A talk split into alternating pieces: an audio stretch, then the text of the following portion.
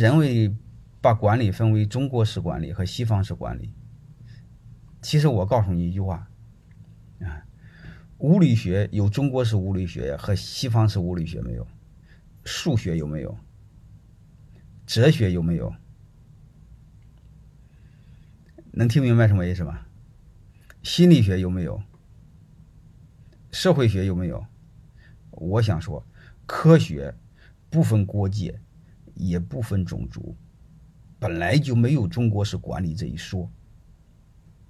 啊，管理的底层是科学，只不过是在应用层面上，也根据各个民族的民族的特性习性不一样，会在变化层面就应用层面上会有一点变化，但是底层是不会有变化的，好吧？啊，那些你只是听听就好了。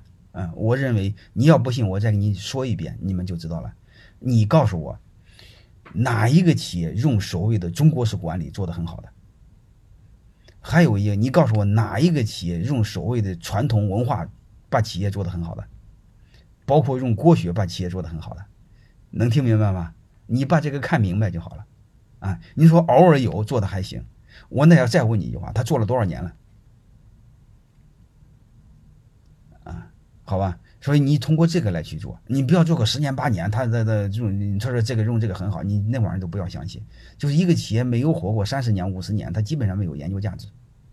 因为你一定要知道，他有一个干爹都可以活十来年，是吧？所以那个管理在这经过时间的验证，我们要足够理性啊！你包括华为，它多数用的是什么？张瑞民用的是什么？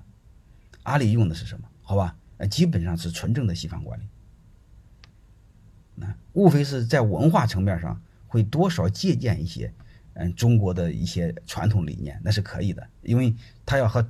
他的管理对象是中国人嘛，是吧？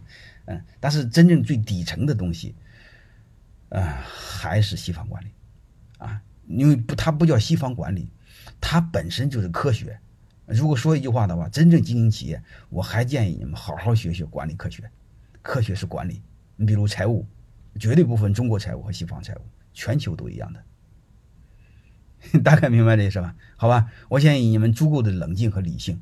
你比如这里边，刚才为什么多说呢？就是你们面临要学习的时候，一定要搞明白，真正的管理是一个科学，是个学科，啊，然后在这个在这个过程中，我们会碰到碰到很多杂音忽悠你们的，所谓的成功学，所谓的国学，所谓的中国式管理，所谓的传统文化，你们一定要足够冷静和理性，千万别跑偏了，啊，你要这个跑偏了，这个成本太高太高。啊要很冷静、很理性的去做。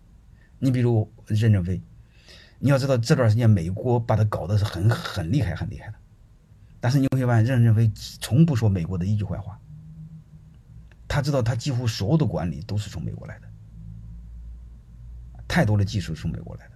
你你你读读任正非的书你就知道，好吧？在这里我就谈这么一点点，谈这么一点点就供你们参考，你们要有一定的认识和理性啊。我建议还是把纯正的管理学好，啊，有机会的话，你你我的助理可以告诉你我推荐的一些书给你们，你们好好看看，纯理性的，啊，你你你就是刚才说了，我们要看企业的时候一定拉长尺度，你不要看你身边一个企业所谓的用度用这个《弟子规》用的很好，用孝道用的做的很好，我要向他学习，还没经得起时间的验证。什么叫真理呢？真理是经得起时间的验证。